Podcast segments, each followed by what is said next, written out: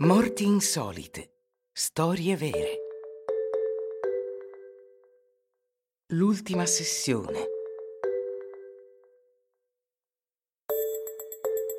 Boris Vian ha sempre lottato per dar vita alle sue opere. Fin dall'infanzia soffriva di una malattia reumatica al cuore che gli toglieva il respiro quando suonava troppo a lungo la tromba.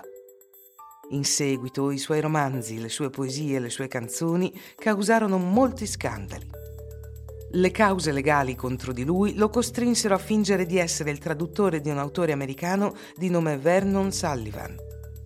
Alla fine bastò un cattivo adattamento del suo libro e un cuore debole perché l'artista si ritirasse.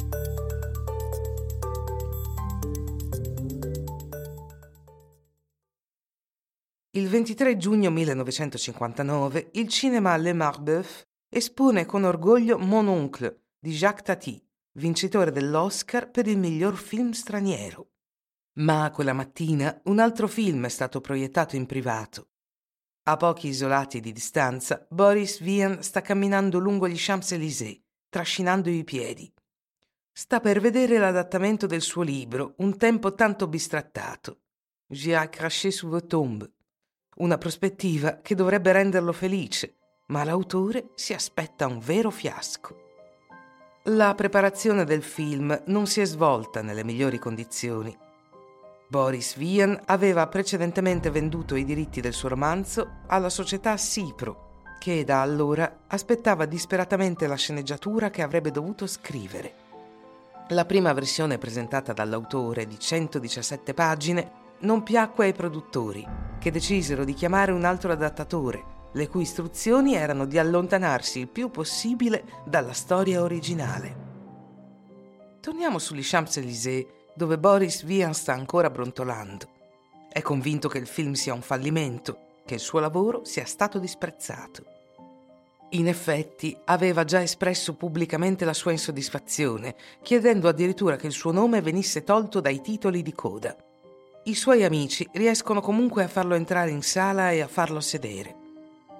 Le luci si abbassano, i mormorii si affievoliscono e la proiezione inizia. I crediti cominciano a scorrere. Dopo alcuni nomi possiamo leggere sullo schermo basato sul romanzo di Vernon Sullivan, tradotto dall'americano da Boris Vian. Furioso che il suo nome venisse menzionato, il vero Boris Vian saltò sulla sedia, pugno alzato, prima di perdere conoscenza. Morì prima di raggiungere l'ospedale più vicino, soccombendo alla malattia di cuore che lo aveva sempre perseguitato.